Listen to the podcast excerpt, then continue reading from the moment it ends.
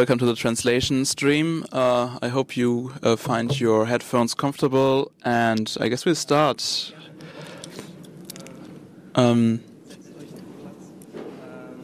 Max Hoppenstedt uh, is getting the guests on the stage. Simon Hurtz from the Süddeutsche Zeitung. With him, he researched with these uh, um, two um, um, Facebook pages, and Kai Biermann, um, who re researched uh, with about uh, migrant scare, Migrantenschreck.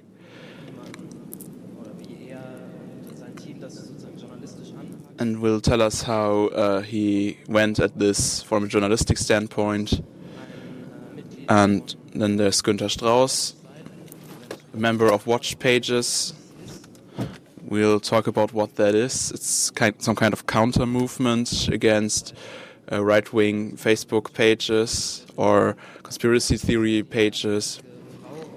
Sadly, the only woman on our panel is Karolin Schwarz, uh, founding member of Hoaxmap, and we'll speak about how, yeah, how effective the stories and conspiracy theories are that Migrant Scare has um, distributed. I, I'll moderate because we are far too many. I'll talk shortly about it, how we will do this. We'll have five minutes with every panelist and talk about their perspectives and what they did, and then for like 20 minutes discuss. Then we'll do a cut, talk about why we do this and how effective you think this is, how the future will be. After that, we want to have questions from you. There will be enough time if something is not quite clear or you have to talk about something. Yeah. And I guess we'll start directly with Simon. Maybe you can tell us something about. Well, one thing I have to, to say sorry, the stage is built the way that some things that are on the lower end of the screen can't be quite seen this well. So if, it could be cool if you uh, could read it to us a bit. It's not quite optimal, but yeah. Simon, maybe you could tell us what the Facebook page Anonymous Collective is, what was posted there, and what did you researched yeah, Anonymous Collective was, you have to say, uh, influential right wing Facebook page that went on for multiple years, but didn't really have, I think that's important, nothing to do with Anonymous except for the name and the logo. They took the shroud of the civil rights activists of Anonymous and uh, distributed right wing, uh, right wing radical hate against refugees, Islam, uh, anti-Semite conspiracy theories, and well, was pretty obvious after one year had two million likes and they were really influential and and were for the most part real likes real power and influence, a lot of shares. For example, one with like 2,500 likes uh, shares, few had thousands, and a few interactions. There were uh, actions against normal media. Um, comment sections were flooded. There was a real power behind this. So maybe you can tell us shortly why they this page got uh, turned off and what was the phase over to migrant scare Migrantenschreck. It was a Facebook page, I, I said, which means it got gone, uh, went offline in May 2016. Reasons unknown, not not quite sure. It was uh, away then, wasn't there anymore at the beginning of 2016, Volker Beck of the Greens um, uh, there was media uh, about the page and who we they thought uh, was um, the author of the page, Mario Rönsch, will be get important uh, later. Will be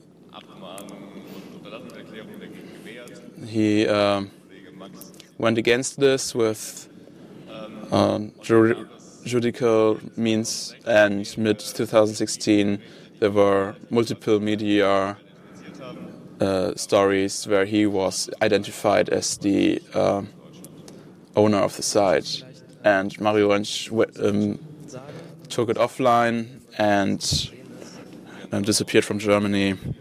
And I don't really know what you can see from the, the behind there. It's a screenshot that shows uh, that went to us. You can see the organizatory uh, area with three names of who we thought are the uh, founders. We don't really know if these names are the real persons.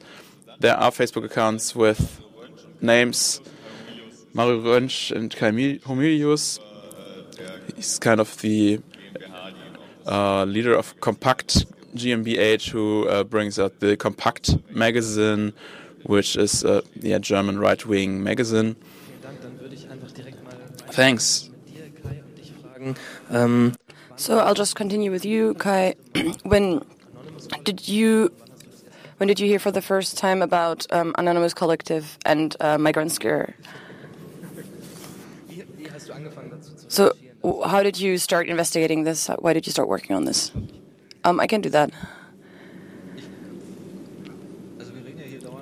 So we constantly talk about filter bubbles and fake news here at re:publica. And migrant scare is something that I noticed because I felt like this website, which luckily doesn't exist anymore, that it managed to.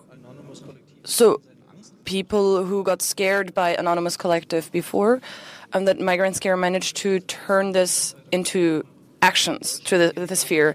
So Migrant Scare was a website where you could illegally buy um, a weapon that is not an actual weapon, but that is, looks like an actual looks like a weapon, um, and where you have um, uh, plastic, plastic bullets inside. Um, and this plastic bullet is sufficient to enter your skin and to stay in your skin is quite big. It's not going. It, might actually go through wooden boards, and they're banned in Germany. And so I noticed this website because I thought, oh, something is happening here. Because when all of a sudden there are not only posts about bad news, but when people are actually calling to action, where people are called to arm themselves, and when people are told that they're at war. And that's something I noticed. And that's why I noticed this website quite quickly. And then we got information um, information was leaked to us from the shop that is included in this website. And this information, this data set included how many people actually bought these weapons and how much they spent on these weapons. And that's the moment when I thought, wait, something's happening here. That's really not good. When you can see that people are willing to spend 700 euros or more, some people spend 2,000 to 3,000 euros there. And when they're willing to do something that's clearly illegal, then something's happened to these people and that's definitely not a good thing. You should probably also say that you then published an article um, on Zeit Online, and until then, it had not been entirely clear how many weapons this store actually sold. It was widely known that it exists. It wasn't actually not even clear whether that's whether it was a fake or whether it actually sent out and sold weapons. I think there was some a first report on the German public broadcasting station that said, "Well, we think it probably sends weapons and sends out weapons, and we may have potentially seen them." So they didn't. The, the, the station would, wasn't wasn't willing to say that they actually had this weapon because it's um, illegal to possess this weapon. And so we got this data um, data leak from from the online store. Um, so we got it. Um, Süddeutsche Zeitung got it as well as Simon, and then you could see that this that this, there was actually something that was happening because you could see the tracking number um, that came with these uh, with these deliveries, and you could see that something um, was ordered, something was sent. It was sent from Hungary, and um, the German postal system actually delivered it, including who who who received it, when they received it, and where they received it, and that's the moment when we said okay, no, now we need to do something bigger on this. We need to report on this. And then you published an article on this in December that included, among other things, this map. Yeah, so this is the information that we have from um, the orders on the shop.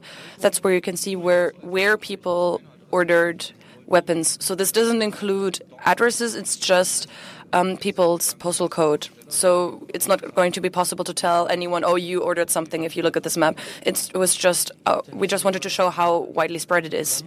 So you don't only have this data, but you also um, rang the doors of some of these customers. Maybe you can tell us a bit about how these meetings went. And you also took this photo and you brought it with you from one of these meetings. Well, Simon also rang some door uh, some doorbells, but the problem was so journalism can claim certain things, but sometimes we also need proof for journalism to work. Otherwise, we might be liable. So we knew there's someone in Hungary who sends packages to Germany, and these packages probably include weapons but to make sure, or, or, whether there were actually weapons inside these pa- parcels, um, and whether they actually arrived in Germany, we did not know that. So we had all this information where it was sent and that this person had paid money, but we didn't know what was inside those parcels, right? So we needed to think about this because otherwise we wouldn't have been able to claim this. So we took these addresses and we went there and we rang at the doorbells and we said, "Hello, you ordered a weapon online. Can I see that?" And then we looked at really astonished faces because people who thought that they did something that they did in secret, they didn't think that anyone would know about that. So much about, well, data and what happens to your data. So, what were those people? What were they like? Well, they were completely normal, you could say. Maybe not completely normal because when you talk to them a bit longer, then you might notice that they say these things, oh, I'm not a racist, but that type of person. But first and foremost, they were scared. I think that's what was interesting. So one guy owned a car, um, you a, a, car store. You had a judge. Um, so doctor people across society, and the thing that united them is that they were scared. They really lived under a feeling of threat and fear, and they felt like there might be someone next to their bed who's going to punch them, and that they needed to arm themselves. And this fear that was implanted within them led to them doing something illegal and buying these weapons.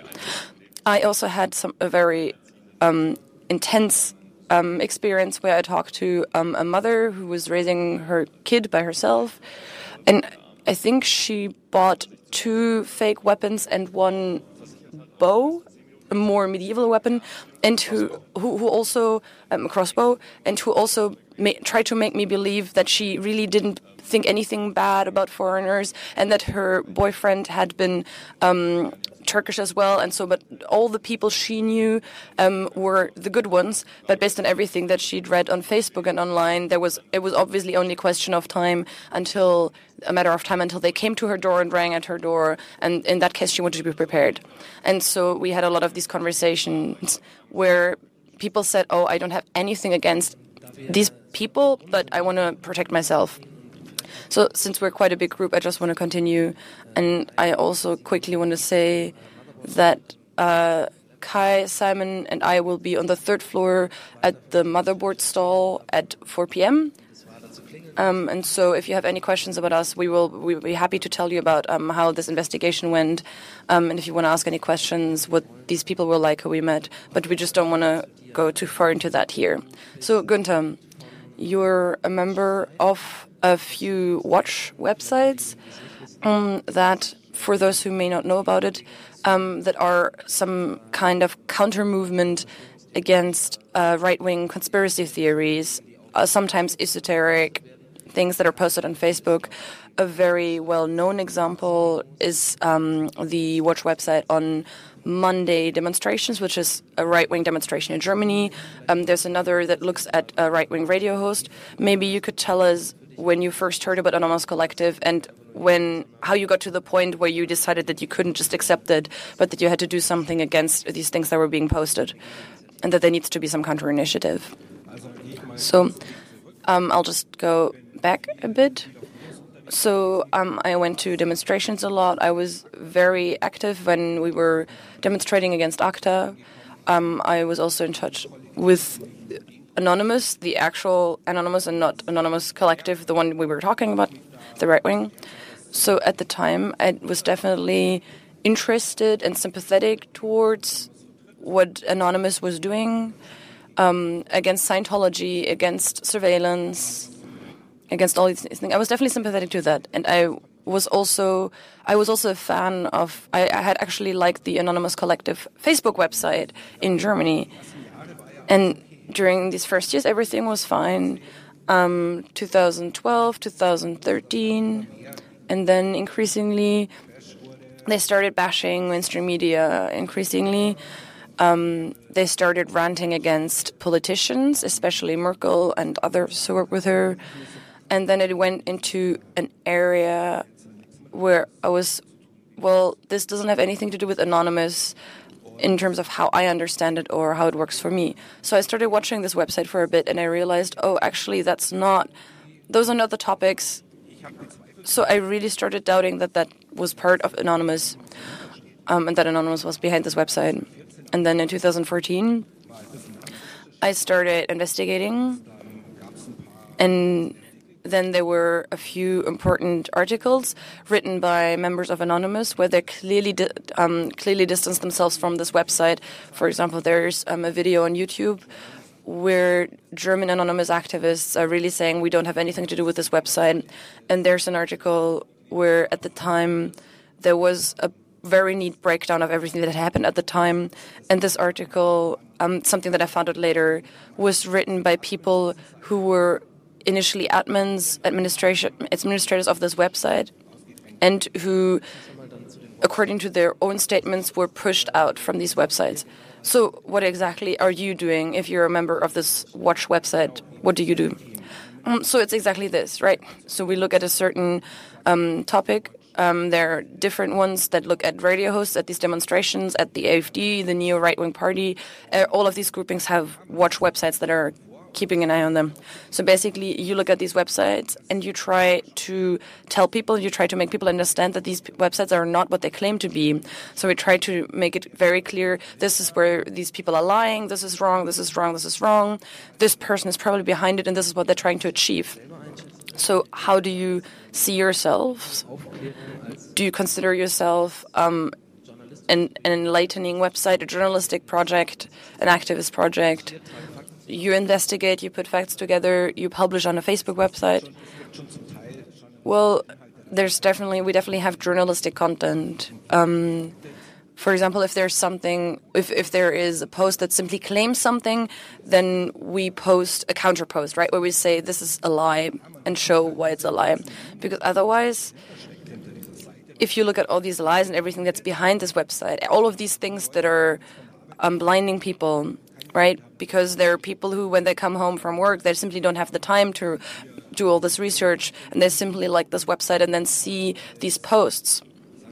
And where we, once we're a member, if you're a member of a watch website, then you know right away, oh, this is bullshit. And then you try to pass on that knowledge and you try to make these people understand that they can't believe what these websites what these websites say. How uh, so successful are you? How many people are following? Well, uh, that's a lot of numbers. Uh, sadly, these pages with the bullshit on it are like 10 to 20 times big as the watch pages, which who are trying to uh, uh, uncover this. Well, I can say this: these watch pages are really important for us as journalists. They are really helpful sources course, we could put this information together on our own, but sometimes there are years of volunteer small work in it where many people put hours into it daily to ar archive, archive all the things that these pages are distributing have context into activist, uh, and it's makes it easier or makes it even just possible to work for us. It's really great for for the media and as investigative sources. Well, let's jump to you, Karolin Schwarz. Question to you: When did you hear of Anonymous Collective for the first time, and how strong or successful are the conspiracy theories from these pages? Hoax Map is a page where uh, these rumors are put together and debunked. I think it was with many with uh, like with me that they saw that friends, for example, shared uh, contents from these pages when not everybody knew what these meant. And I also saw these counter posts from uh, which you talked about. And I noticed it this way. Yeah, clearly these fa fake news, so to speak, this anonymous collective posted via Facebook, now via their own page and vk.com, VK, which seems to be a meeting point for extremely right wing people and pages, leading to some kind of making some making up some kind of threat or a field threat, like all um, fake news and rumors in the last years with the whole ref refugees and migration context. And I can't say for sure where the sources lie, but like this case of Lisa, the story that a girl in Berlin was uh, kidnapped and raped, which uh, had a lot of uh, follow ups, like demonstrations and, yeah, and diplomatic struggles. And Anas Modamani, the the refugee who had a selfie with Merkel, was uh, put together with the um, attacks in Brussels, and there were these clear-cut cases. We document on our hoax map. There are these meta level uh, conspiracy theories that are a lot less tangible. This uh, refugee wave uh, is supposed to have is to be controlled by the U.S. and Merkel wants to build a new uh, GDR. GDR regime, and yeah, the concrete threat is important for the people to suggest the threat is right around the corner, and also this bigger level on the political side. Uh, can you tell us how successful the work of the hoax map is? Are there rumors where you can could catch this? Are there counter examples? Are you able to catch this and with whom? Oh, I could talk five minutes about this as well. Um, in the end, hoax map is not as fast. We don't try to put in everything every day, mm, partly because we don't want to share these rumors as well, distribute them as well. Um, the police is working pretty well in the last uh, recent times. What we want to do is look at the data we have, how it's, uh, yeah, and have some kind of lexicon where you can look into just to look what kind of narrative is happening, like the famous closing of supermarkets because migrants are uh, refugees are, are stealing or something. We had to put this kind of thing in as its own category because there were so many of these. It's, it's pretty okay to inform yourself to see what's happening in your region yeah, things you can catch really, they're really hard to catch. really different. What I see is that many hoax news are uh, distributed via ads that um, southern uh, southern people, non-Germans, behave in a way, and it's we see it's wrong from whatever motive, and a lot of the time local media take these things as like press statements and they don't update this article when new stuff happens. And this article can be shared again and again and be used as a statement of truth. This happens a lot. I would like to open up uh, the round here on stage and in 10 minutes for you in the audience as well for questions. Maybe we do a cut and the pages are gone now Anonymous Collective exists uh, in a part of a website and uh, in Kontakte page. They're not as successful as a Facebook page, not as reaching quite as far. Migrant Scare isn't on the net any anymore. There are no weapons distributed anymore. What where there's a consensus on the stage is that we want to inform about what right wing propaganda and things going above propaganda with uh, migrant scare. We are clear about. You said it, Caro. When do you talk about it? When is this topic big enough to talk about it? Before that, I would like to have a step in between I call it propaganda. It's not fake news. I think it's a stupid word. It's, you can do something against it, and there are examples of that. And I think nobody is uh, is helpless against it. We can do stuff and help this and read the the pages who who do that. Support them is is uh, really important, and we can do things. It's not like we are helpless and I say we can do stuff. It's maybe a bit hard, but it can be done. Yeah, sure. Uh, what I wanted to ask is why, in this case, did you um, talk about it? Because the Süddeutsche didn't talk about Anonymous Kollektiv uh, at once, but a bit later. And why were these pages so important for you?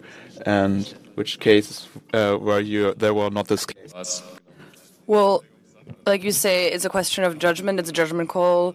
Um, every article that you write about a website like Migrant Scare um, is also obviously free advertisement for a website that sells weapons. Um, and that is happy about any attention that it gets from anywhere, even if it's left wing websites or not right wing websites are disgusted by it, then as long as this is going around and as long as we are writing about it in these established media, then of course there's going to be right wing people who look at it and say, "Oh, interesting, I'll order something." So we're take ourselves back a bit. So we definitely don't want to be the first ones to write about it, but rather look at it, um, try to figure out how big it really is, which consequences this phenomenon has. Um, ideally, we'd like to figure out who's behind it, and only then once we've really done all this research, we will actually write it. It's really important not to just go in there and with these topics where you might just be providing free advertisement for these websites. So, Günther, how successful do you think, because you're looking at this quite closely um, on these Kontakte websites, so how successful do you think these this work in terms of debunking and of disproving these things that are on these websites is? How much is this really getting how much of this is really getting towards those people and reaching the people who are potentially receptive?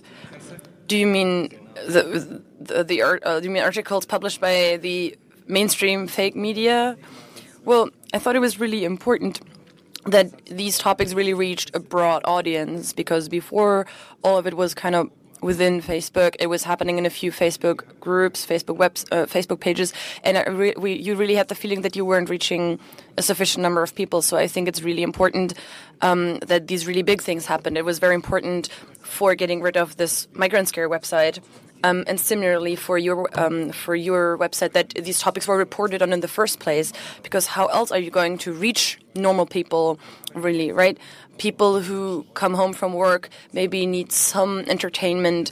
Um, these people don't sit down and look at these posts and wonder whether it's true, but they see that and they're like, "Oh, wow, these these terrible people," and they put an angry react, right? So it's really important these people are being that it's disproven and these people understand that this website is spreading hate and lies. So for us, it was great um, that these great uh, these big media um, were reporting on this. I think there's we probably all have some broad agreement here on and that it was necessary and important, but also journalistic uh, from a journalistic standpoint necessary, but also necessary in terms of the public interest to ring the doorbells of these people who'd bought weapons with migrant scare. But there's often a really big debate about at which point you should start talking to people, at which point you start should start providing a platform for right wing websites. So a few weeks ago, Dunja Hayali, who's a German um, TV celebrity who has her own talk show, um, spoke to um, a right wing newspaper.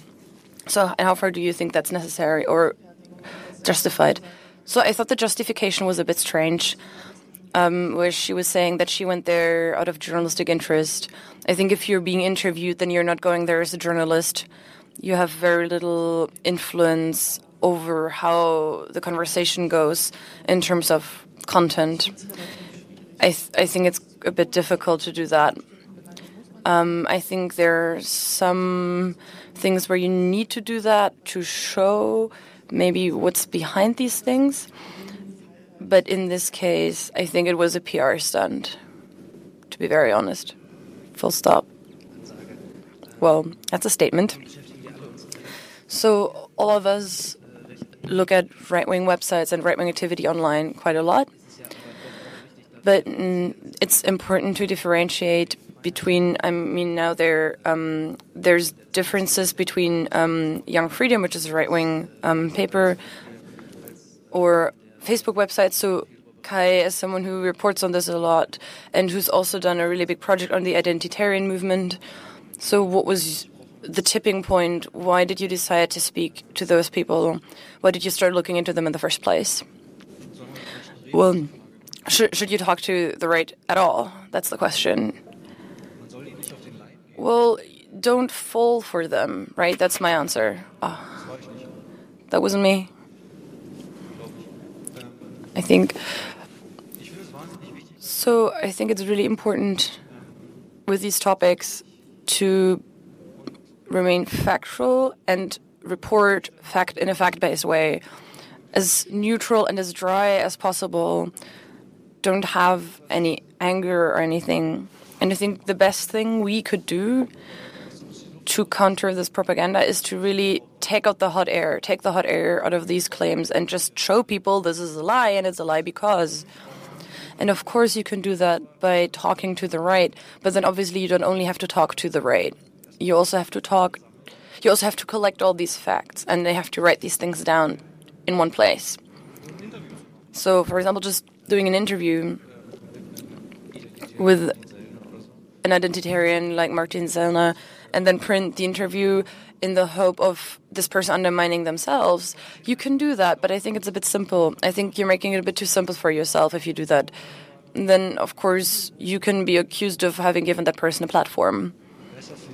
And I think it's better if you start collecting facts and then you can write down, well, the identitarians are not simply an, like this group um, that doesn't do anything, but that it's quite substantial and that large parts of this group are recruited from real Nazis that are already Nazis in the third generation. There are Nazi families who play a really important role within this identitarian movement. So the same ideology is behind it, right? Even if they have nice banners and posters, then there's some ideology behind it. And if you collect a sufficient number of facts, then you can prove that this ideology is behind it. So you shouldn't simply write, oh, the, they exist and we wrote about them.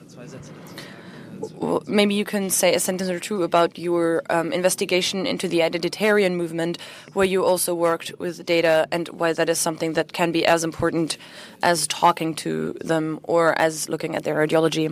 Well, again, we're getting at this point where, um, as to why it's so difficult to do something against pr propaganda, right? So it's much more difficult to counter a lie than to put it out into the world. Um, our colleagues yesterday also said that, well, spreading a lie takes three minutes, but countering that lie and disproving it takes three days. And that's very true. So you need to think very carefully about which lies you actually want to disprove. Ideally, those that stand for something in a prototypical way. But if you really try to disprove every single lie, you're going to go insane, right? The identitarian movement, um, I'm not sure who knows them. They're quite big. Um, there were the Brandenburg Gate um, a while ago.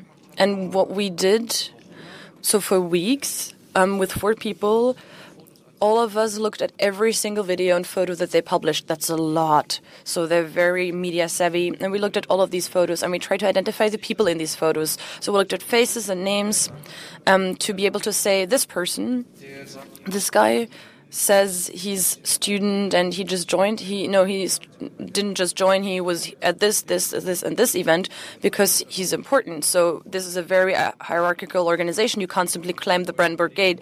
So you, in, in, order to do that, you must have proven that you're really a right wing radical. So we actually build um, a roster um, and so we had data and information to prove that there may be a hundred identitarians in Germany that are really active. Even if they claim there are 500, there are around 100 people who wave the flag every single time across Germany. So they just travel, right? So it's not a movement. It's not a movement. It's a very closed, small, closely knit circle um, of uh, around 100 Nazis, and you shouldn't fall for their claims that they're much bigger than that. Wenn es Fragen gibt, ähm, Äh, meldet euch bitte und wartet einen Moment. Äh, dort drüben ist die erste Frage. Okay, so we'll take questions from the audience and there's going to be a microphone.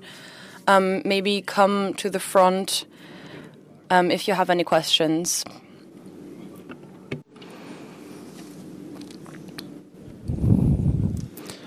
Hallo, ich bin Jörg Buhmann. Meine Fragen sind erstens English. The lists um,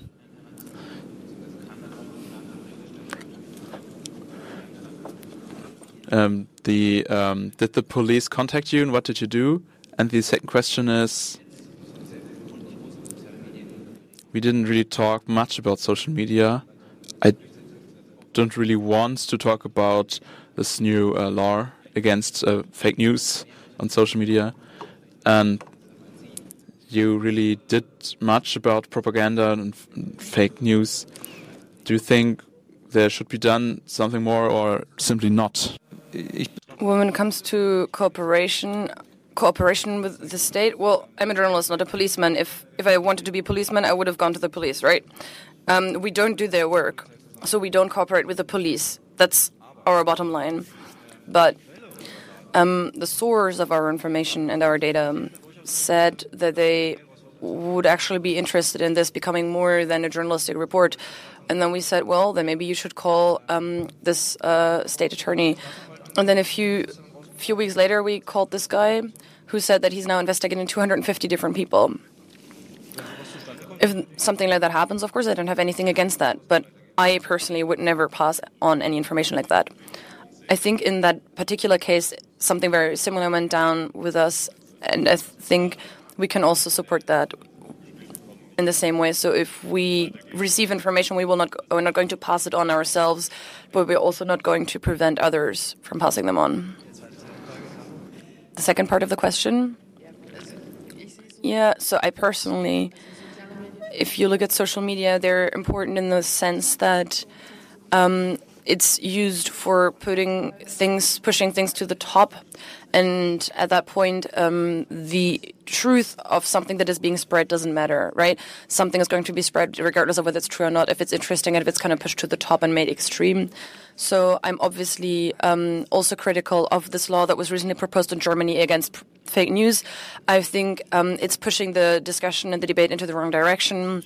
Um, I thought it was a bit strange that the Justice Ministry of Justice said um, said when they were interviewed by um, um, by a German medium that there were no um, fake news that they were actually liable because that's not true. There are definitely two judgments um, about Facebook hoaxes that were uh, that were persecuted under existing laws. For example, when it comes to hate speech, right? So just for that, I think much more basically, it's also something where the people who were putting that putting the onus on the platform is something that you should be doing. And first of all, um, the user should be responsible, and that these people should be persecuted if there are relevant laws. And I think we also need to talk to the police and judges, and we need to start talking, walking towards them, and create a very basic understanding that they need for actually understanding the internet to do these things. Um, so anyone who's ever tried to um, talk to the police about someone who did something online, you will those people will have encountered complete lack of understanding and will know how difficult that is. Thank you very much. I think there's another question over there. Just another note: we are really happy about any questions. Um, so if you make if you, if you make a presentation that's really difficult, but just ask a concrete question. Hi. I wanted to ask about the connection between Rönsch, Elsässer, and third person. What do you know? Where is Mario Rönsch? Uh, what do you know? What's investigating? Um. Okay, also the connections are a bit difficult. It's difficult to answer that on stage. I think the status quo or state of things as we know it right now is the screenshot that we showed there's a Facebook user called Kai Homilius who is an admin of the Anonymous Collective Group. That's definitely something we can say. And without being liable um, under libel laws or anything, maybe you know more. Yeah, I think a bit more specifically, you can say there are definitely connections between Kai Homilius and Mario Rönsch. These two met each met with each other. There are definitely connections between Jürgen Elsässer and Mario Rönsch as well. There are photos that show the two together. And mm, of course, we don't know when these photos were taken, and they were published as part of a propaganda war between Compact Magazine and um, anonymous.ru website. So we're not entirely sure how much truth is to these photos, but there are indications that there are connections but we can't be completely certain. And where Mario Rönsch is, well, there was a time where he was in Budapest and was quite open about that. Um, where um, Migrant Scare clearly said that that's where he lived. And so there are assumptions that that's probably still the case, but we can't prove that right now, right? So the state and people who are investigating him um, haven't found any proof so far either yet. So yeah, I think two more things there were, and I think that's something that you can definitely say, that seems to be true. There was some kind of fallout between Mario Rönsch and the Compact website, um, so Kai Homilius and Jürgen Elsässer, that was happening quite publicly on um, anonymous.ru and um, the Compact magazine website, where monthly or weekly they're constantly accused each other of things, published email exchanges, and I'm we believe or yeah both of us believe that this fallout wasn't just a masquerade or charade. We think it's probably true. It was probably real but there was definitely cooperation before that and they definitely helped each other and made each other big. And when it comes to where Mario Rönsch is right now well yeah Budapest there are a lot of indications that he's still there. It would probably be probably not be very smart for him to be in Germany right now because he knows um, that state agencies and police are looking for him. Well, since there's no question, I'll ask one. How?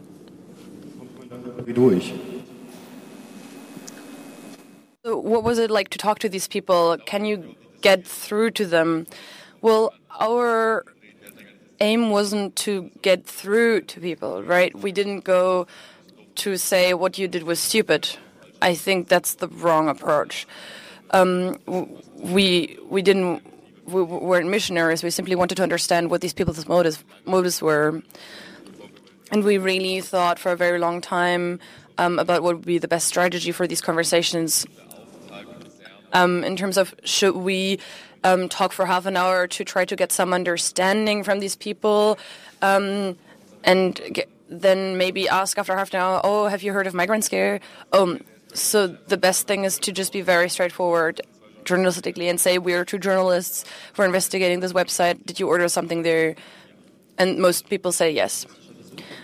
I mean, it's a journalistic visit. Um, there's a surprising number of people that simply say yes.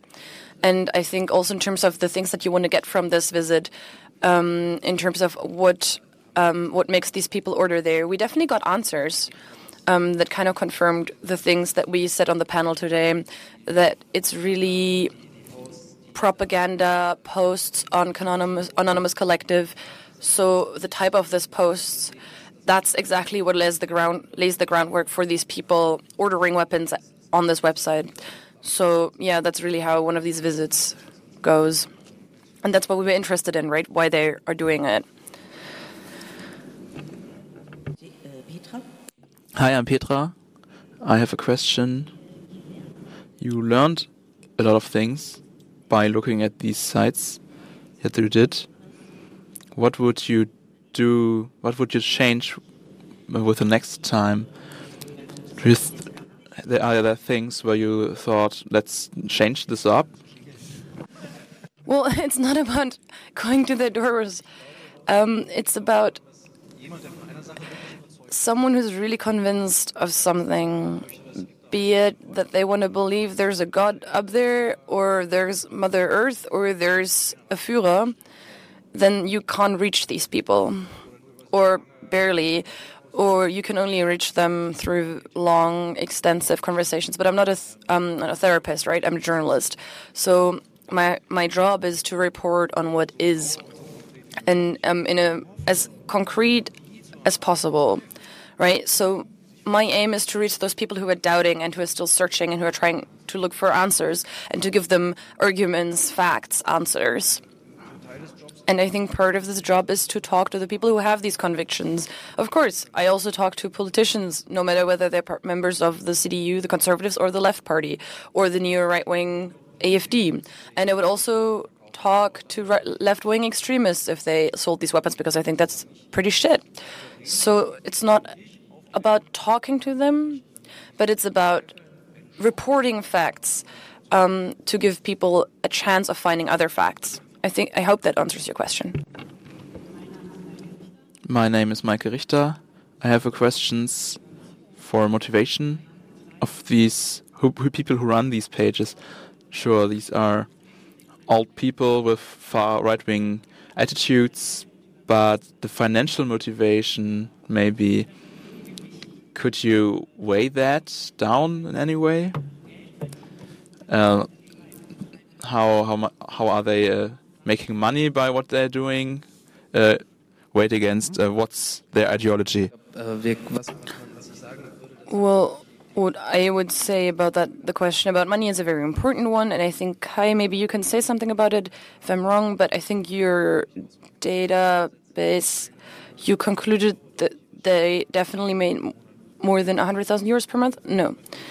So my problem is that I also didn't check the number before this panel either.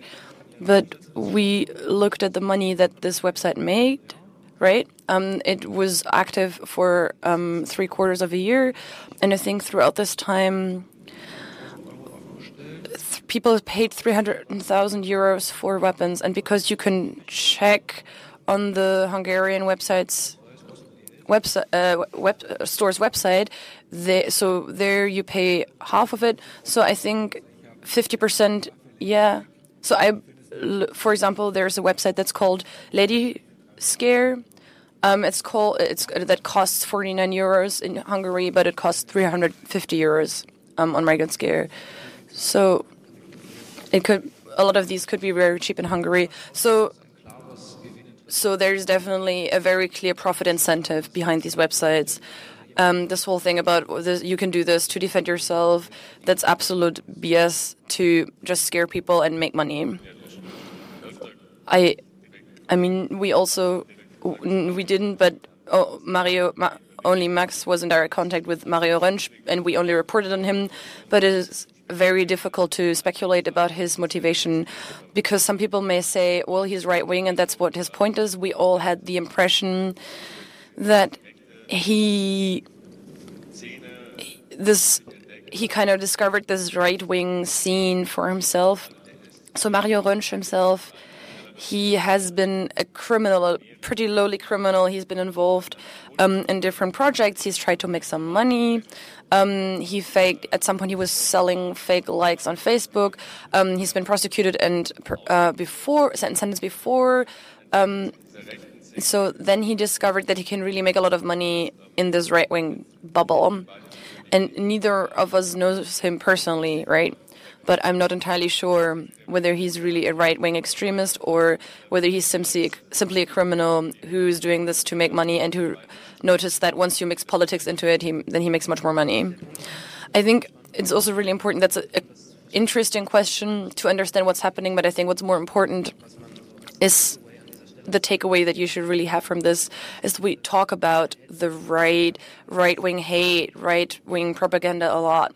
But yeah, you can visit the people who make these posts, um, single posts, and that's interesting and potentially important. But it's definitely the case that there are certain points crossroads, right, where people are really driving these things. Anonymous Collective was one of these crossroads where these things were being pushed and being given, given published further and spread further. Um, what really drives these people who are ultimately doing these things, I think, for me, is of secondary importance, right? Once I've looked at the impact that these posts can actually have.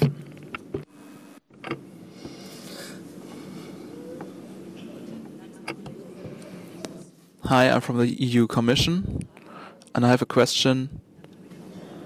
Uh, thanks for your engagement, uh, for your activism, what you're doing every day. A question for Karolin Schwarz. You had to disprove uh, hoaxes all the time, and I'm impressed. How do you put the informations from this website and your Twitter account into all the social media where it's relevant. Twitter is more for press people. How do you have influence? Well, Hoaxmap is definitely a side project for two people, so we certainly could do more if we had more time. We definitely try to multiply our impact. Um, of course, there has been reporting about us, which definitely helped us to gain more traction um, and to be open towards another circle of people who then carry that further as well. Right, so we're first and foremost a database where people can find information and can then use that information. I really have to count on people ultimately um, to have good community management. Um, Richter also does that maybe you should two should talk to each other when it comes to framing. So yeah, of course, it is um, a societal task ultimately to work with this information.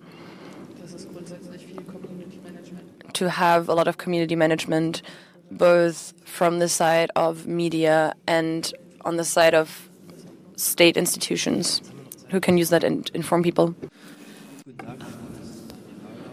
Hi, I'm Daniel Vollab. I'm a free journalist from Switzerland. I have a question to the identitaries. We heard it's really small network actually, but I think they have an enormous presence online. Do you feel like what do they really good or what do media do wrong? What can you change? So there's some kind of uh, quality. Well, they doing. They looked very closely at what Antifa, Greenpeace, and all these non-parliamentarian opposition groups have been doing over the past 20 years, and they learned from that. They definitely learned. They're not stupid. So they put a lot of emphasis on perfecting and really producing producing their scenes very well. They don't produce any unsharp or like blurry photos, right? So they print their posters um, in uh, real print uh, presses, right? So they really understood that if you sell a bad and a sh shabby car, then you get much less money for that car. So they polish um, their the whole thing they're doing. There um, are internal um, there are internal guidelines that they have. Take photos from further down that looks more dramatic. Um, use this type of font. Only use these type of um, colors. So it's all very strict and very regulated. That's very clever. It's like an ad agency basically that essentially does the same thing. And I think that's why it's important that it is like an ad agency. And what you see is our ads. It's professionally produced propaganda that you see. And the only thing you can do is you can point that out and you can say this is the document that proves that they worry about these things. This is this internal facebook group that shows the professional equipment they're using. Please think about what that means. If they polish their ideology that much there's definitely an intention behind that. They want to reach as many people as possible and they definitely do that unfortunately using youtube instagram um, they have all these hipster symbols. They've adopted all these hipster symbols because they know that that's something that's popular right now. The only thing we can do is point that out, right? We can ask people not to fall for it. So whenever we made did these stories, we said we're not going to use their photos. Whenever we publish a photo about the identitarians, we don't use their photos. We don't use these photos of how they climbed the Brandenburg Gate. It, that's a bit difficult sometimes because, of course, those are the symbols that are being photographed. That's why they do that, right? They only do these things so people take photos. If you look at identitarian actions, right, the only things they do is they climb a balcony um, at uh, the Green Party's um, party central on a Sunday. There's nobody around. They know that nobody's going to interfere. They film the whole thing and they post it online and then say, oh, look at what we did. If you look at it in reality, it looks completely ridiculous. There are five people on a balcony and are shouting slogans into an empty street. It, but it works online because you can only see from further down how these people are shouting these slogans from further up. But pointing that out and breaking that, destroying that illusion, that's important. Last question. Laura Hespers, my name. I'm a free journalist as well. This gender question, I'm sorry. Often when you hear or read about it, uh, right wing people are all men. And what way are women involved in it? What do women do in this kind of context? I think they exist, they're just not as visible. Um, well, I know this when it comes to identitarians, so they really put a lot of emphasis on showing women. They have like nice ponytails and they're wearing skirts and slightly red faces. They don't really play a role within that organization. It's very hierarchical, very male they show women because they know exactly because someone comes and asks well it's important it's important to show women but they don't have anything to say. So the people who make decisions are men. Because i think if you just talk about the boys and not the women who get instrumentalized in this used in this people then the right wing people are the boys and not the passive women who don't get taken in with it. I think we have to make this clear in my reception. This doesn't happen enough. That this right wing man and the woman who's just passively taking part, and there's the responsibility. I'm not a victim. I'm passive. That's an yeah, it's a decision. Uh, Absolutely. Absolutely. Yeah, there definitely was some reporting on these Instagram channels run by some identitarian women, which really used this imagery. Um, oh, we're reading languages, we're doing our hair, we're sitting in the forest in our dresses. So they definitely play an important role. I think there may be two or three women who have Instagram channels that have an incredible reach. Um, when it comes to Anonymous Collective, I don't know about a single woman. For Hoaxmap, it really varies a lot.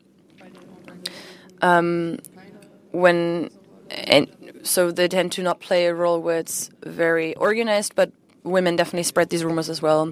There are a number of books and movies um, by Andrea Röpke about and others about women in the right-wing Nazi scene. Well, they're very hierarchical and very male-dominated organizations. So I'm afraid we need to um, stop here. Just another um, note: Simon Hurtz Kai and I will be at the motherboard stall um, at 4 p.m. on the third floor, and we'll have a workshop um, about our investigation. If you have any other questions, feel free to come. Um, I think we'll stay here for a bit longer as well, so we're very happy to talk to you if you have any questions. Thanks for all the questions. Goodbye.